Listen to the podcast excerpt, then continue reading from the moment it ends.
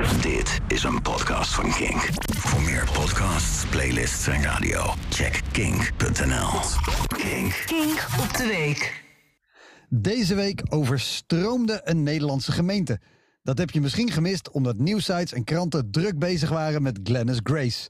Maar Bonaire overstroomde door een combinatie van de stijgende zeespiegel in combinatie met ongekend grote regenval.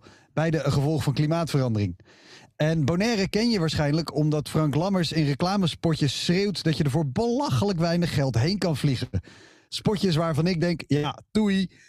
Klimaatverandering. Stik jij even in je koffie. Sorry. Klim- Klimaatverandering is omgekeerd evenredig aan religie. Bij religie geloven mensen heilig in iets waarvan ze nog nooit bewijs hebben gezien. En bij klimaatverandering weigeren mensen iets te geloven waarvoor de bewijzen zich elke dag weer aandienen. Bonaire onder water, maar ook dat er scheuren in huizen zijn gekomen omdat de droogte in de zomer zorgde voor bodemverzak- bodemverzakking. Dat maakt wel dat Groningers nu opeens hippe early adapters zijn. We moeten echt gaan veranderen. En ja, natuurlijk is dat eng.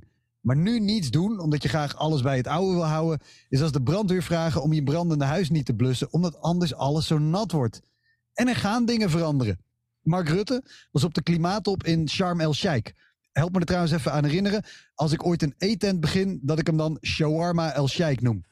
Maar hij sprak de aanwezige wereldleiders toe. Yes, we must really do something, hè? Otherwise it's too little, too late. Nou, en als er iemand expert is op het gebied van too little, too late, dan is het Mark Rutte wel. Die doet zelfs too little, too late, too long.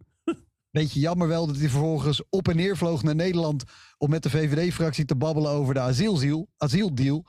Maar goed, misschien heeft hij ze uitgelegd dat als we nu iets doen tegen opwarming van de aarde, dat we dan in de toekomst klimaatvluchtelingen voorkomen. En als die angst werkt om vandaag een plakje vlees minder op je brood te doen, prima. Fun fact trouwens, in het restaurant van de klimaattop wordt rundvlees geserveerd. Dat is zo'n beetje het meest belastende voedsel dat er bestaat. Het enige dat nog slechter is, is een zeehondensteek op een bedje van koraalknabbels. Rundvlees op een klimaattop. Dat is alsof je op een congres voor longartsen van die oldschool glaasjes sigaretten op tafel zet. Maar het meest frustrerende in het Nederlandse klimaatbeleid is dat de actie elke keer bij burgers wordt gelegd.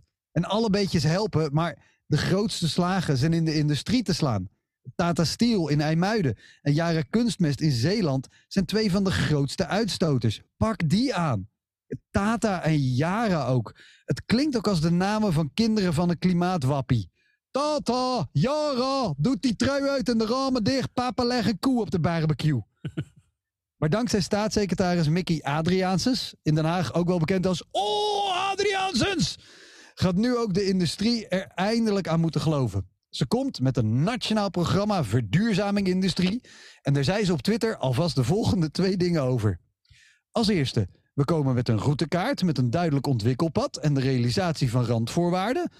Ten tweede, om de besluitvorming en realisatie te versnellen, moet de governance en uitvoering op nationaal en clusterniveau strakker worden georganiseerd. Je hoort bedrijven als Tata en Jaren denken, ja, zo hoeft het voor ons niet meer. Laat iemand anders al die CO2 maar uitstoten. Er wordt vaak geklaagd dat ambtenaren zulke onbegrijpelijke taal uitslaan, maar dit is klip en klaar. We gaan de komende jaren flink overleggen zonder echt iets te doen. Terwijl het zo simpel is, legt de industrie strenge regels op en als ze die niet halen, gooit Glennis Grace de beuk erin. Dit was een podcast van Kink. Voor meer podcasts, playlists en radio, check kink.nl.